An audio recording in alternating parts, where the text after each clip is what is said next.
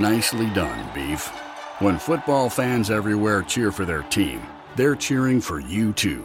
Because your savory snacks fuel the gridiron battle. With your tasty sliders, hearty chilies, and drool worthy steaks, every option is an MVP. Most valuable protein. So gather around the TV and get cooking at Beef It's What's for Dinner.com. Funded by beef farmers and ranchers.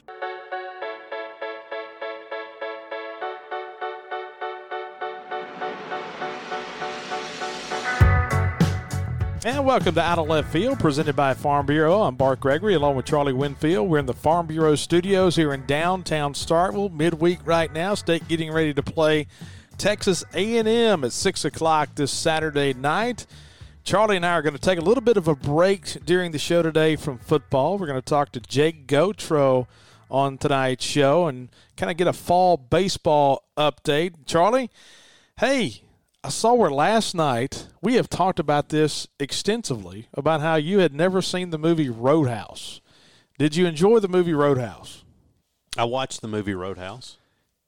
Did you watch a whole lot? I mean, did you follow it well? I did. If I give you questions about Roadhouse, can you answer the questions? Well, I think we'll probably need to save that for uh, maybe a special edition Roadhouse What? podcast. So uh, let me ask you this: Who was the doctor's uncle? Yeah, you've lost me already. See, that's red. It's football season. Oh my goodness! All right, so I was looking for something positive. I was looking for something positive. State losing this past weekend, 28-25. We had our Sunday coffee. Well, I didn't necessarily want to talk about that either. So uh, I was. That's why I was wanting to talk about Roadhouse. let's talk about what's going on in Starkville right now. What's going on in Starkville right now? It's a pretty day. We got a good week. It's going to be what? No game this weekend. No game here this weekend. No game here this weekend, but plenty of places to get out and watch. Yeah, um, and that is one thing. You know, there's a lot goes on in this town, even when there aren't games. they have the Cotton District Arts Festival this weekend. Is that this weekend? That's It is. right. It is this weekend. And that is a good reason to be here in town. You know, Starkville was voted the best place to retire in Mississippi in 2021.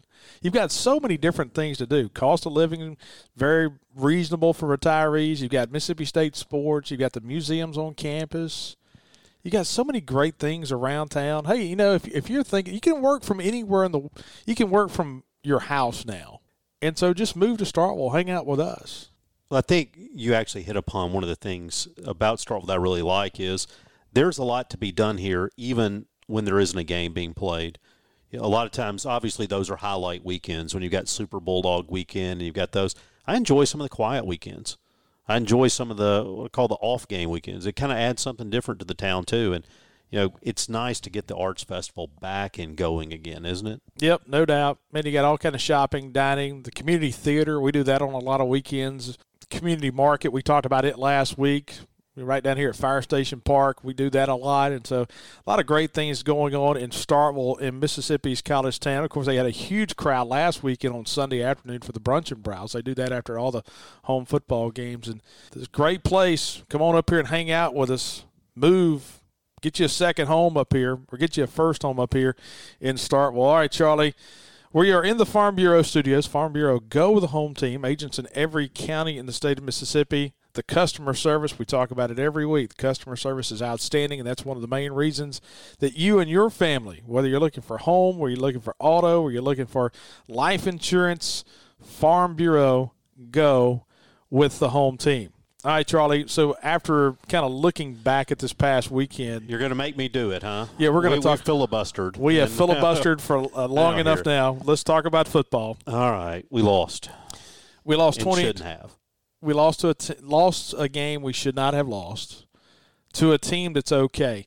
And I was just kind of looking at it, and you know, we brought this up a little bit on Sunday about watching. I went back and watched several games the other night. I was bored, couldn't sleep, and I was just flipping through and looking at various games on the ESPN app. And I go back to the point of kind of what I was saying about, you know, is anybody any good out there? And what are you measuring yourself against right now if you're Mississippi State? And I mean, I don't want to use the term like I said last year about Missouri. I don't want to say vegetable lasagna, but we're not bad. We're not a bad team. We're not a great team. I don't know if we're, you know, a, a very good team, we're just not good enough to overcome right now some of the st- mistakes we're making. So, were you a ESPN 30 for 30 guy back when they first came out? Yes. And there were actually only 30 of them instead of you know, 85 now. Now we've got way too many 30 for 30s. But if you go back, one of the original ones had to do with Reggie Miller. Yes. That one that was named Winning Time. And it had to do with this idea that at winning time in a ball game, Reggie Miller was something extra. He was something special. That when it all really mattered, he had the ability just to kind of rise to the occasion. You know, some guys you say they play well in the clutch, things like that. You know, football is a little bit different than basketball in the sense of in basketball, you kind of know that the last two minutes is winning time in pretty much any game. As long as you're close, it's how you play at the end if you can just hang around. Football, when you look back, you don't know when the plays are going to come. But I would argue that in most games, you can go back and you can find about five, about five plays or calls or events during the game that were the difference in winning and losing. So you don't always know when winning time is going to be there, but it happens. And right now, what I think we have is a team that's pretty good, they don't yet know how to win. And I think back kind of the, the opposite. You say, all right, what's the opposite of that? Think back in 99. I didn't think we were a great football team, but we won 10 games because we just didn't really know how to lose. We had that comeback at Auburn. And once we had that comeback, it was like we just assumed we could do that any weekend we wanted to. And then we come back and we have that field goal against Kentucky, and we have the LSU game that's down to the wire, and the Ole Miss game. We had all those games where we just kind of kept coming back. We were right there, but we knew how to get that extra. Right now, I think this team has to find a way, has to find that confidence, has to find that ability to quit making mistakes at key times to be good at winning time. You you understand? Does that make sense? Absolutely. And you know, we're going to talk to Jake Gautreau about last year, the end of the baseball season last year, and about fall ball right now. But I think about, and if you want to draw any comparisons, and we like to draw comparisons all the time to baseball.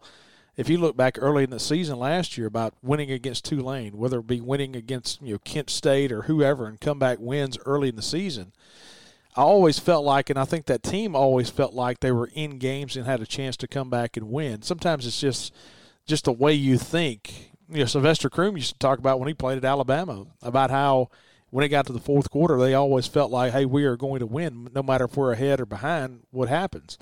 And I think that is that is such a big thing in sports about knowing how to win.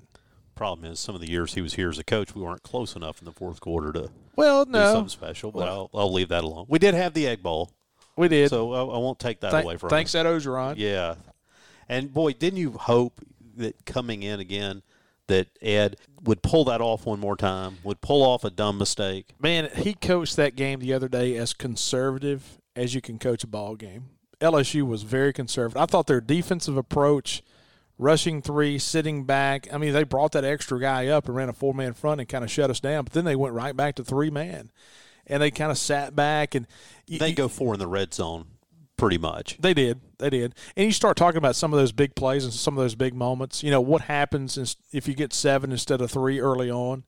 You know, what happens if you hit that fade route in, you know, late in the game in the third quarter instead of having to, you know, miss that field goal? You know, you just look back at so many different things that can happen. I still don't like fade route on third down. But anyway, but at the end of the day, now we're two and You two. never like to fade route on third down though, and you and that's the, I want to make the point about that that fade route. If you go back to the Memphis game, we make a perfect throw, but the defender makes a play, receiver can't make the catch.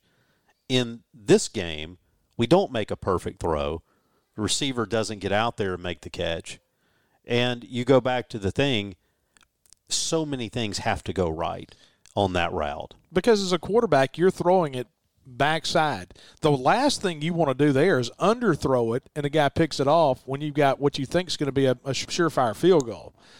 And so you're not going to throw it, underthrow it. You don't want to underthrow it. And so if you're going to miss, you're going to miss long, and that's what happened in that situation. All right, so Charlie, when we come back, we'll talk to Jake Gautreau, assistant baseball coach, and kind of get the fall feel of Mississippi State baseball and trying to kind of bounce back, bounce back from a good thing bounce back from winning the national championship. And we'll talk to Jake, and then Charlie and I in the final segment. We'll talk a little bit about Mississippi State and Texas A&M. You're listening to Out of Left Field, presented by Farm Bureau.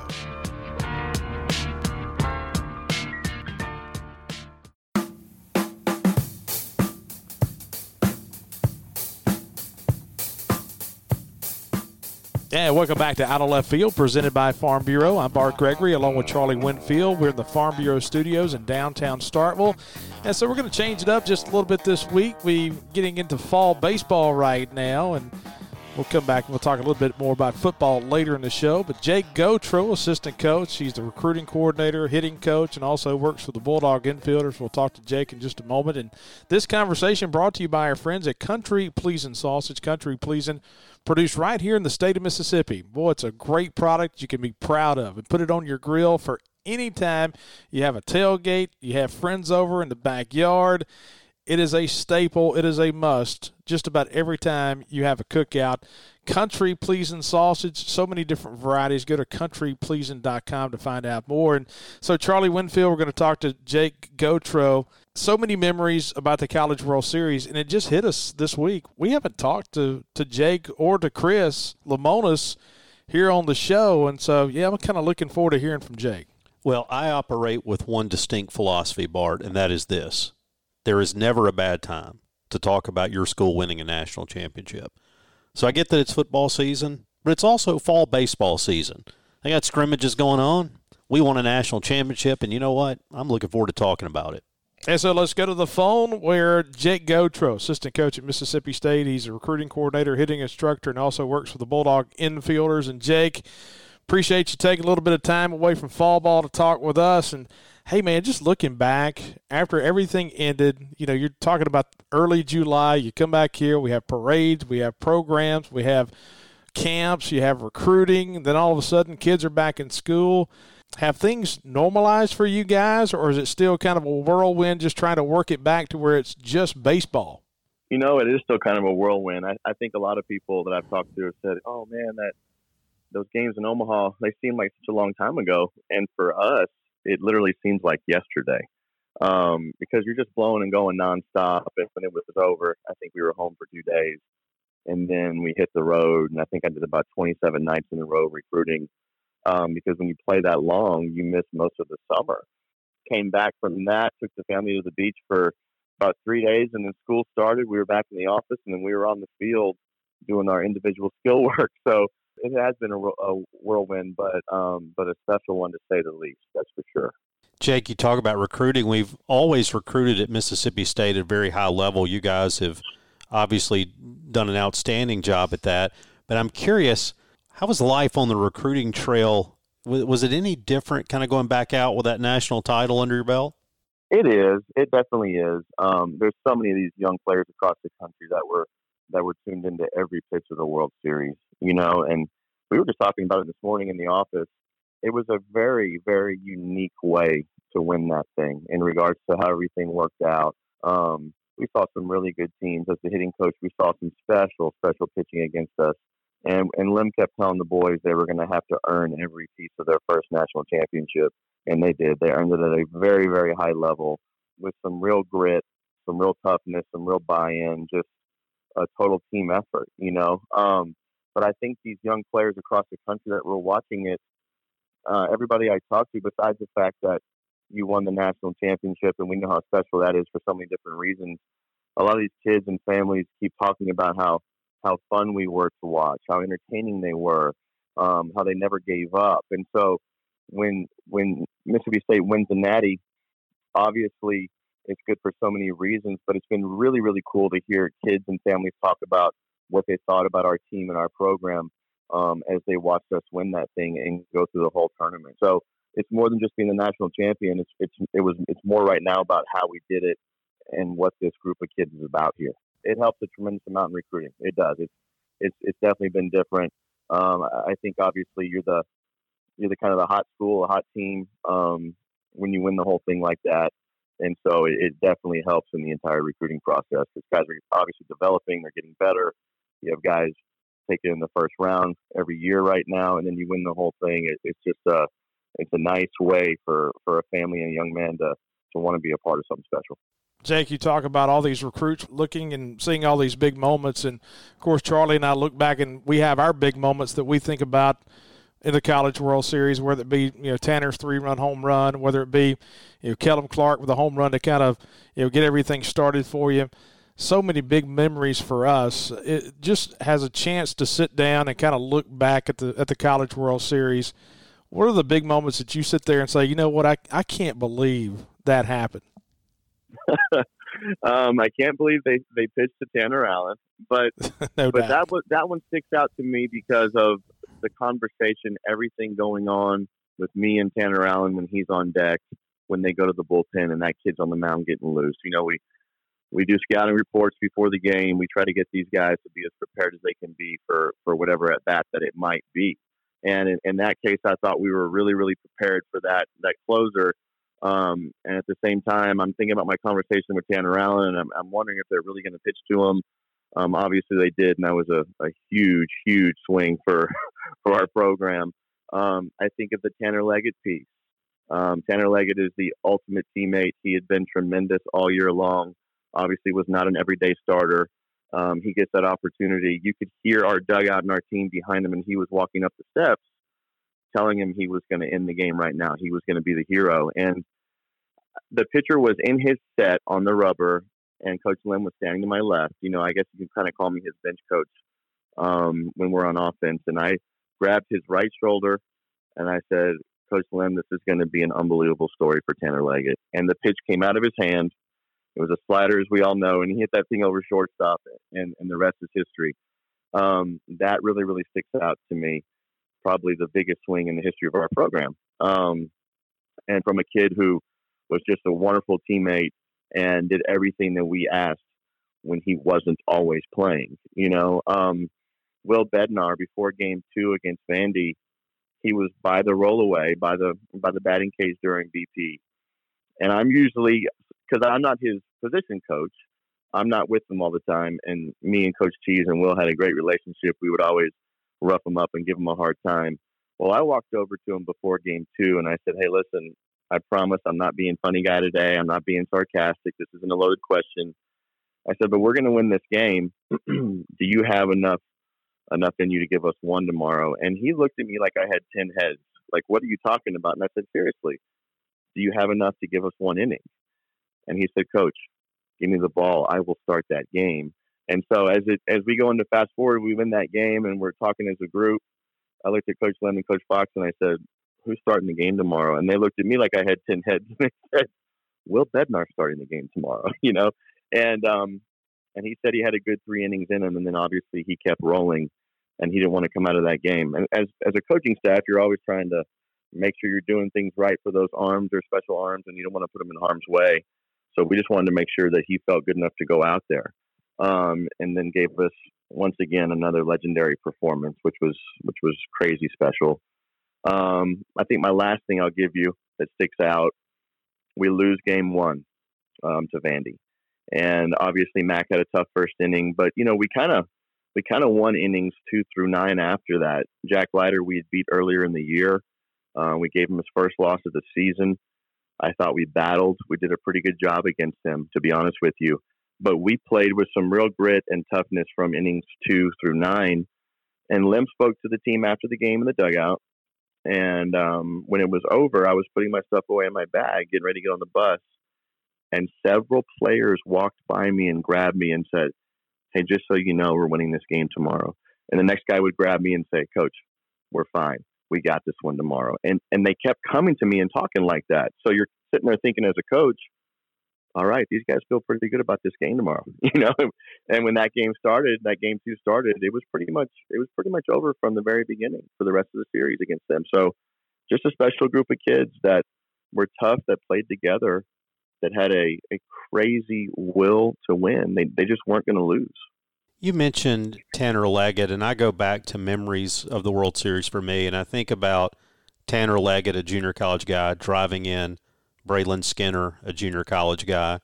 And Bart and I have been really lucky doing the SEC network broadcast and then on this show. We get a lot of feedback from junior college baseball coaches. I mean, there's some good baseball guys in the junior colleges in Mississippi. And I think so many times we start thinking about recruiting and we think about guys who are younger.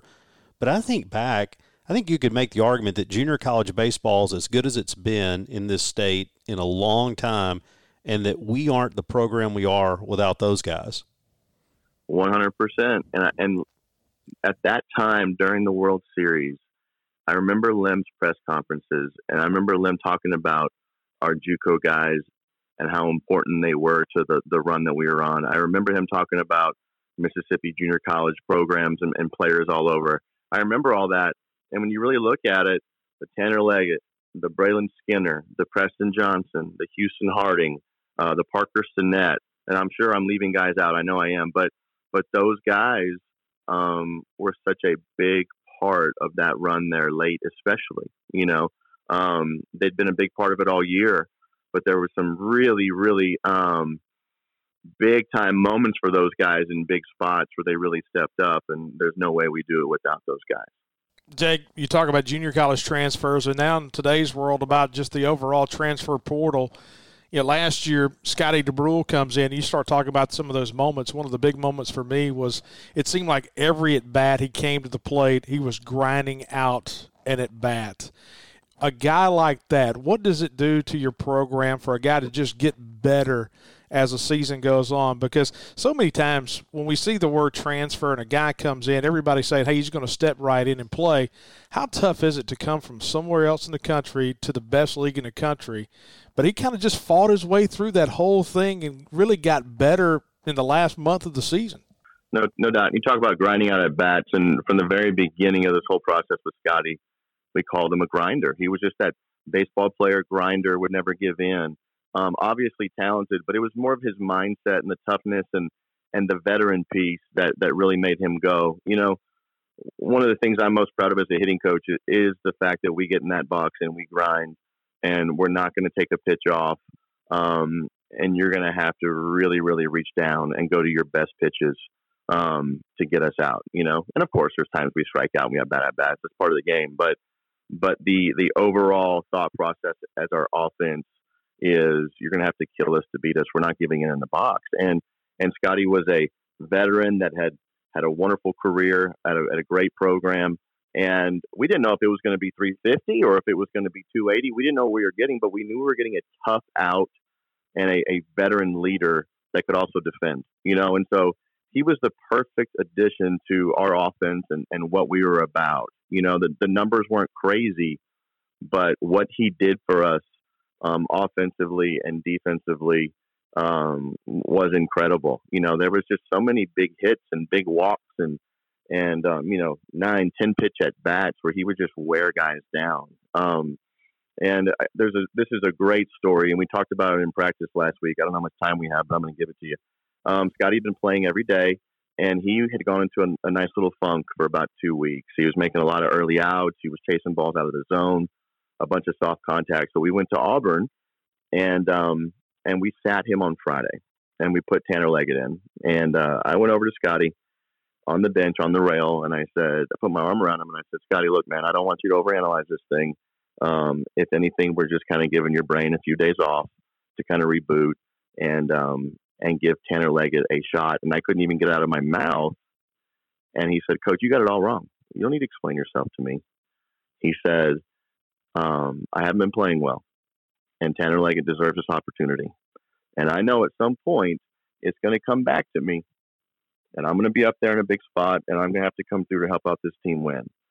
But don't think twice about it. I came here to win a national championship, and I'm good right now. And I, I walked away and because usually when guys aren't playing, no matter how much I love them, how, how great of kids they are, you don't get that kind of a response, you know? And so when he told me that, um, I realized what Scotty was all about. And then sure enough, it does come back to him and he gets his opportunity. And, and when he got back in the lineup after Auburn, um, he was one of our, our main guys in the lineup that made us go.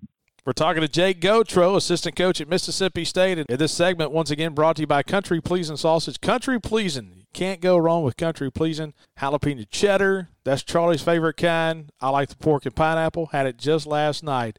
So look at your local grocer anywhere in the state of Mississippi. Go find it. It's great stuff. made right here in the state of Mississippi. Country pleasing sausage. We'll come back and we'll talk further with assistant coach Jake Gautreau right after this. You're listening to Out of Left Field.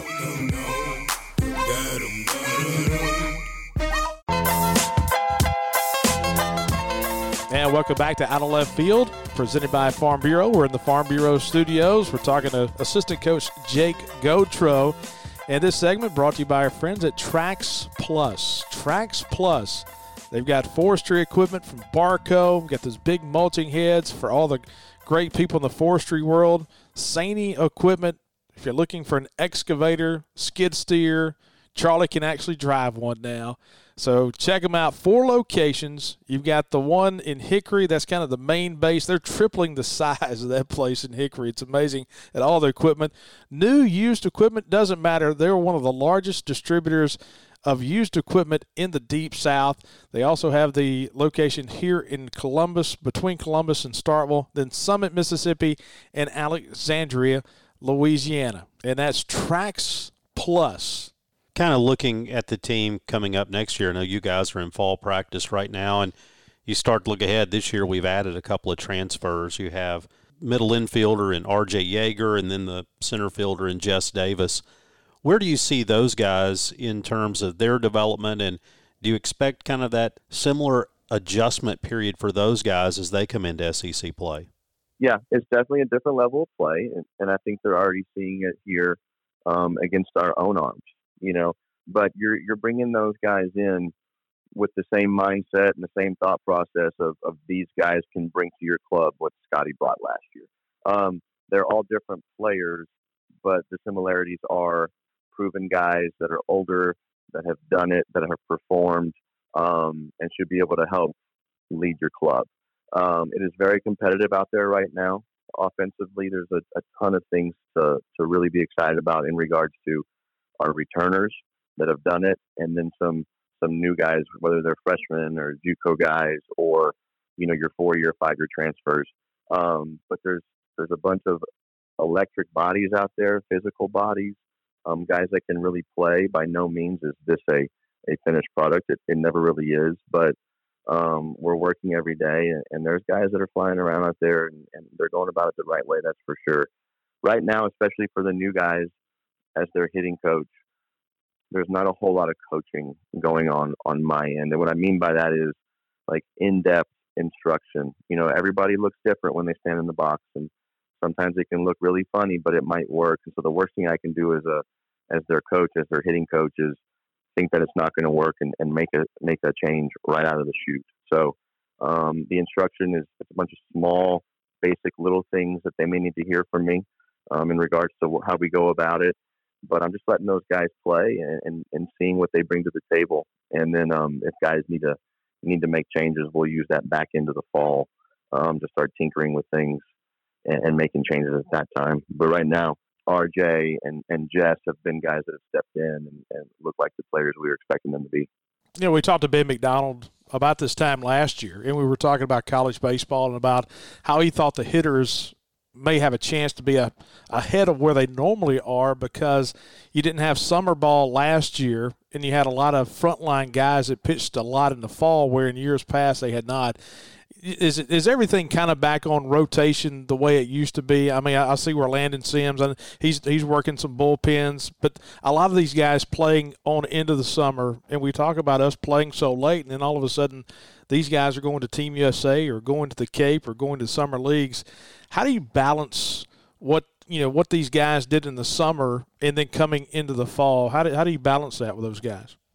Yeah, I think everything's back on track to pretty much being somewhat of a normal fall before before COVID and everything kind of came to a screeching halt and, and things like that.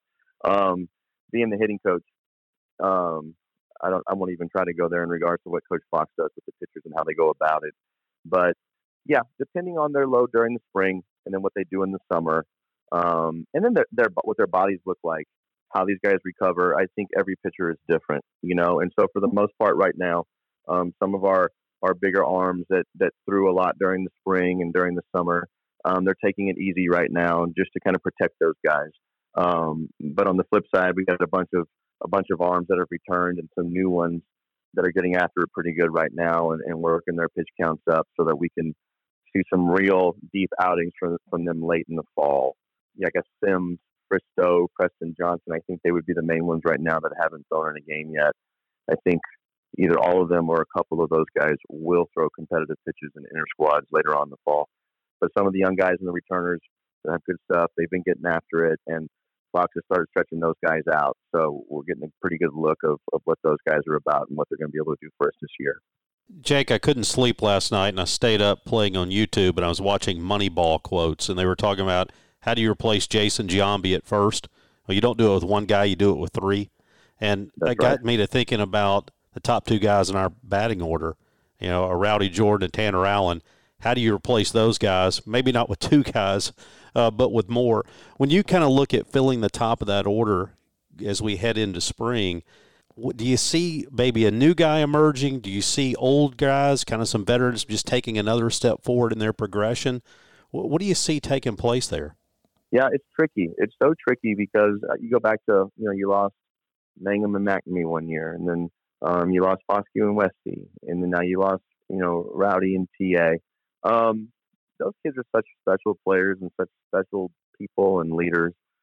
Uh, in my mind, I, you're never replacing them. You know, you're never going to replace them. You're just looking for the next great ones to step up, and those next great ones that are stepping up are now a year or two years um, in the system, and they are a part of the culture. And everything that I was saying to them their freshman year that was new for them that they weren't quite doing yet, now they're saying to the new guys, they're saying to the young guys. Um, and it's pretty special when you look at it that way. So you look at it immediately, and you're so excited about Cameron James and Logan Tanner and Luke Hancock and um, Kellum Clark and Brayland Skinner. You can just you can keep going. You can keep going because they're special talents and they're getting better every day, but they're also starting to really morph into that that leader, that veteran that's been here that knows our system and, and fully buys in.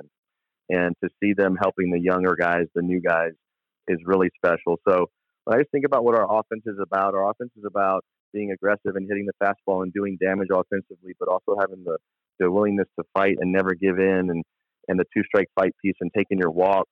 Um, I look at Luke Hancock and last year, I don't even know what he hit. I think he hit around 260, but he had the best 260 season I've ever seen in my life. You know, he, he struck out 17 times, I think, and walked almost 50. And in this league, the League of No Mercy with all these big arms, um, it's, it's insanity what he did. But Logan Tanner can be that way, and Cameron James can be that way, and Kellum Clark can be that way. So you're just waiting for the next special one to step up and take over. And there's so many guys that can can make that big jump and that next step. Top of the order, your, Brayland Skinners, your Jeff Davis. I'm trying to think of guys who could lead off for us. There's so many options there, but then the the Kellum, the Cam, the Logan Tanner, the Luke Hancock, those guys returning, being that your order, you feel really, really good about it. You know, people say, how how are you going to be able to recreate what you've created now that all those other guys are gone? You know, in regards to your system and your culture. And sometimes they think because those good players are gone, you can't do it. Even my wife said one night, and I got mad. She said, "No, I'm not doubting you. I'm just asking you how you're going to do it." You know, and you you just hope that that the kids continue to buy into what you do here and, and want to get better every day. And, and you hope that the older guys that have been a part of it, um, you can ha- actually lean on them to help you as well. Jake, before we let you go, you know, in, in today's world of hitting, and, and you mentioned that hitting approach and about that two strike approach and about how good we were last year at limiting strikeouts. I look in travel ball today, and I mean, I don't know, you guys have been working in the travel industry for a long time, and just about how the game has changed offensively all the way through the major leagues, where it's almost like it's not a bad thing to strike out. Is it hard to incorporate that change in today's world of player that is coming in uh, that may not have been a big point of emphasis for them over the last two, three years about striking out and now getting here and kind of going back to an old school mentality of hitting? Right. It can be a little bit challenging, and I think it's where I have to have some real feel in regards to understanding where they're coming from and, and, and who they are. Hitting is tough, and everybody is different, and I don't try to cookie cut anybody. I try to make them the best that they can be in regards to their setup and their swing, um, and allowing them to be comfortable. The two strike fight piece to me, I'm very, very passionate about because there's so many benefits. And once they buy in, they start to see it and realize it works for them. They start to realize it, realize it works for the entire team.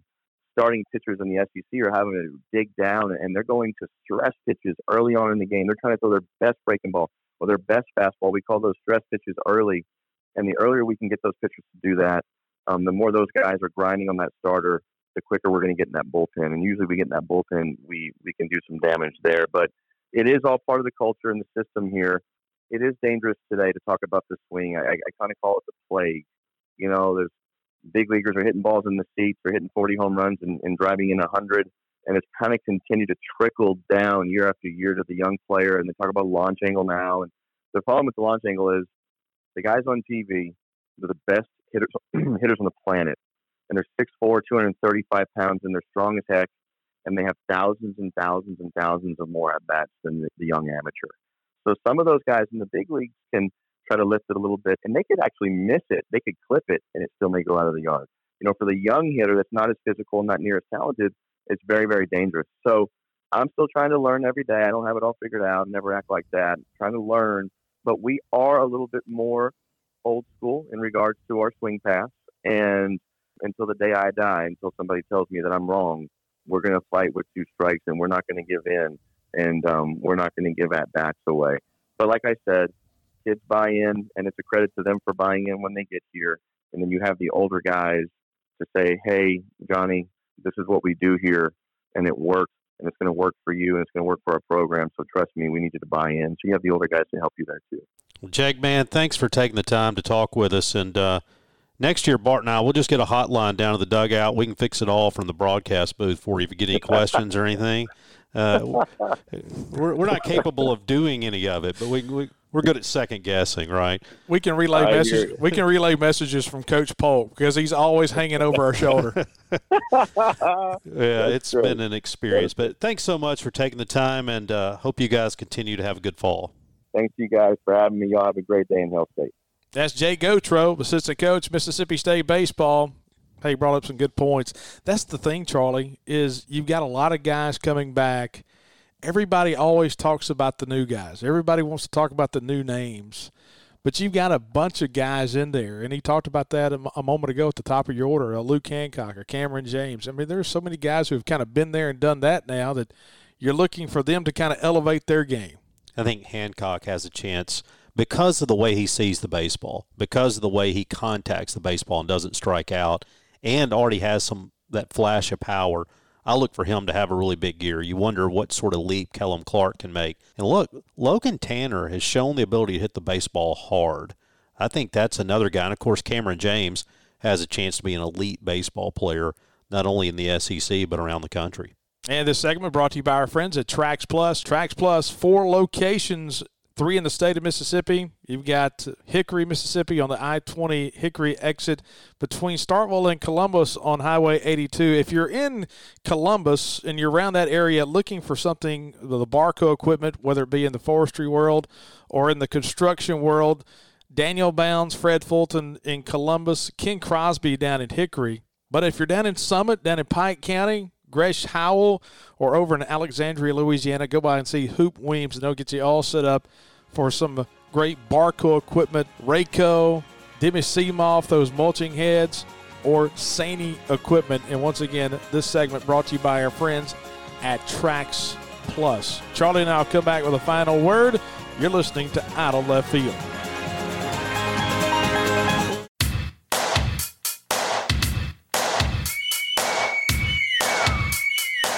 And welcome back. Final segment of Out of Left Field presented by Farm Bureau. I'm Bart Gregory along with Charlie Winfield. We're in the Farm Bureau studios here in downtown Starkville. So, Charlie, now we turn our attention to Texas A&M, and I know we'll come back on Friday and have our Friday deep dig when we really get into all the stats of the Aggies and Mississippi State. But so we'll kind of hit this from 10,000 feet right now. But the thing that I look at Texas A&M – they play two games at home against Kent State and New Mexico, so they really haven't had much uh, competition playing at home. But they went to Denver. They played against Colorado. probably should have lost that game 110 to 7. Of course, they lost their starting quarterback early in that game as Haynes King went out. So they've gone to Zach Calzada as their starting quarterback. And to be quite honest with you, Charlie, offensively, A&M has not been very good. Isaiah Spiller, to me, is the guy to watch. We're second in the league right now in rushing defense, and I think that's going to be the game of the game right there. Is how we can stop the A and M rushing attack. And overall, it makes you feel pretty good if that's what you're facing, because I think this Mississippi State defense can line up pretty well and and stop a running attack. But even in the rushing attack, you look at A and M right now, eighth in the league in rushing per ball game. You look at scoring offense. You can measure offense a lot of ways, and people will object to it in whichever one you pick. But let's just look generally. Scoring offense. Only South Carolina and Vanderbilt score fewer points per game than Texas A&M. You look at total offensive yards. LSU, South Carolina, Vanderbilt, the only ones who have fewer yards per ball game.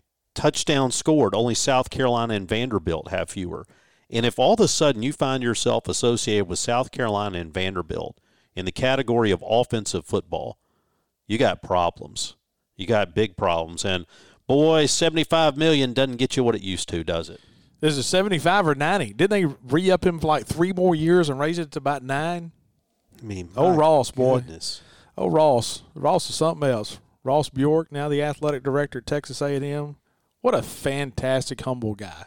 But now, yeah, I think they're they're back to ten years now at like nine million on Jimbo Fisher.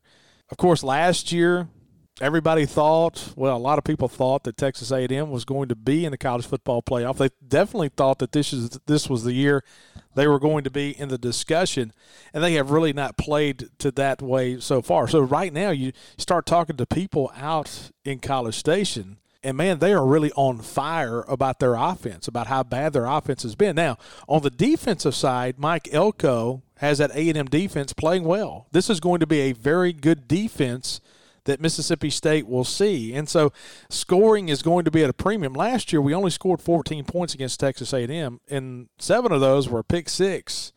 So we didn't perform well offensively last year against Texas A&M and that's going to be a big thing in this game, Charlie. We start talking about how, you know, we contain A&M's rushing attack, but we got to figure something out offensively. Yeah, that's right. See, in a way, you think about it, we right now are one of the best defenses in the league against the run that's what they're going to try to do. They they are going to try to be a running team against us. So that matches up pretty well for us. But on the other hand, this is a team that is ranked second in the SEC right now in terms of pass efficiency defense. You start to feel like if you can't throw it on some lesser teams the way you want to, how are you going to throw it on these guys? Because these guys are going to be pretty good. And the thing that they normally do, A and M usually gets pretty good pass rush, and they're usually very good with their ends you know that's the thing that we didn't have to really worry about this past week. And you know we talk about positives from that LSU game and about how the offensive line performed well and will have time to throw the football minus the one sack. But we were not pressured in that game at all because LSU really just sat back and rushed the three. And you kind of wonder what A&M is going to do. Are they going to bring pressure? Is their defensive front going to be better than LSU's defensive front? That has been a strength for A&M. Here's the thing to me that Jimbo Fisher and his staff have done. What has always been the knock about Texas A&M since they joined the league? What has been the knock against Texas over the past several years? It's about a blue collar mentality and a very physical style, especially on the defensive side. Jimbo's a guy who's coached in the Deep South, and he's always coached in the Deep South. He's recruited well across the Deep South and it's almost like with Mike Elko, they have brought a different brand in the last two to three years with that defense. To me, that's the thing that stands out about Texas A&M is they're finally getting tough. I mean, especially on the defensive side of the football, they're beginning to you're beginning to see some toughness that you see in the Deep South.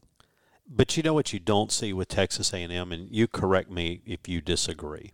I still don't think you see the dynamic athletes that you have to have to win in the SEC. You know, you come in with a Manziel, and obviously he drew all the attention when they came into the league. For good and bad. Yeah, yeah, he, he got a lot of attention. he was one, all news is good news, right? All all attention's good. So, but where where do you see that guy in their program right now? You know, you look back at go back and you look at LSU back in 2019, and you saw those receivers, and you saw Joe Burrow. Go back last year with Alabama, you saw DeVonta Smith, and you see these playmakers. Even for a team thought to be kind of old school conservative, Alabama's put some real playmakers on the field. Do you see those guys? Have you seen those guys at A&M on the offensive side of the ball? Know we've seen some defenders, but have you seen those guys on the offensive side of the ball? Yeah, I'm, I'm, I'm going to kind of clarify my statement. Yeah, they've become blue collar on the defensive side with their defensive front and their linebackers. But as you say, the playmaking style, and you kind of wonder about, you know, there are so many people that go into Texas, man. They got to fight so many people off to get skill players, whether it be Oklahoma, whether it be everybody in the country. LSU. LSU. I mean, you got teams from, you know, Boise State and to Colorado and to everybody and their brother recruiting the state of Texas. Now, you look at their lineup, and just about all their guys are from the state of Texas. But no, they don't have that dynamic. You would say Isaiah Spiller has the capabilities of being a big time running back. But you look at Johnny Manziel, he had Mike Evans on the outside. I mean, you had a legitimate outside receiver for Texas A&M at that time. But I, I agree with you. Skill position wise, you know, they, they kind of lack, and it's, it's kind of puzzling. It's really puzzling to see how they have really struggled. So, anyway. Well, think about this. I'm going to find three players for Missouri ranked in receiving yards before I find the first one for Texas A&M in our league.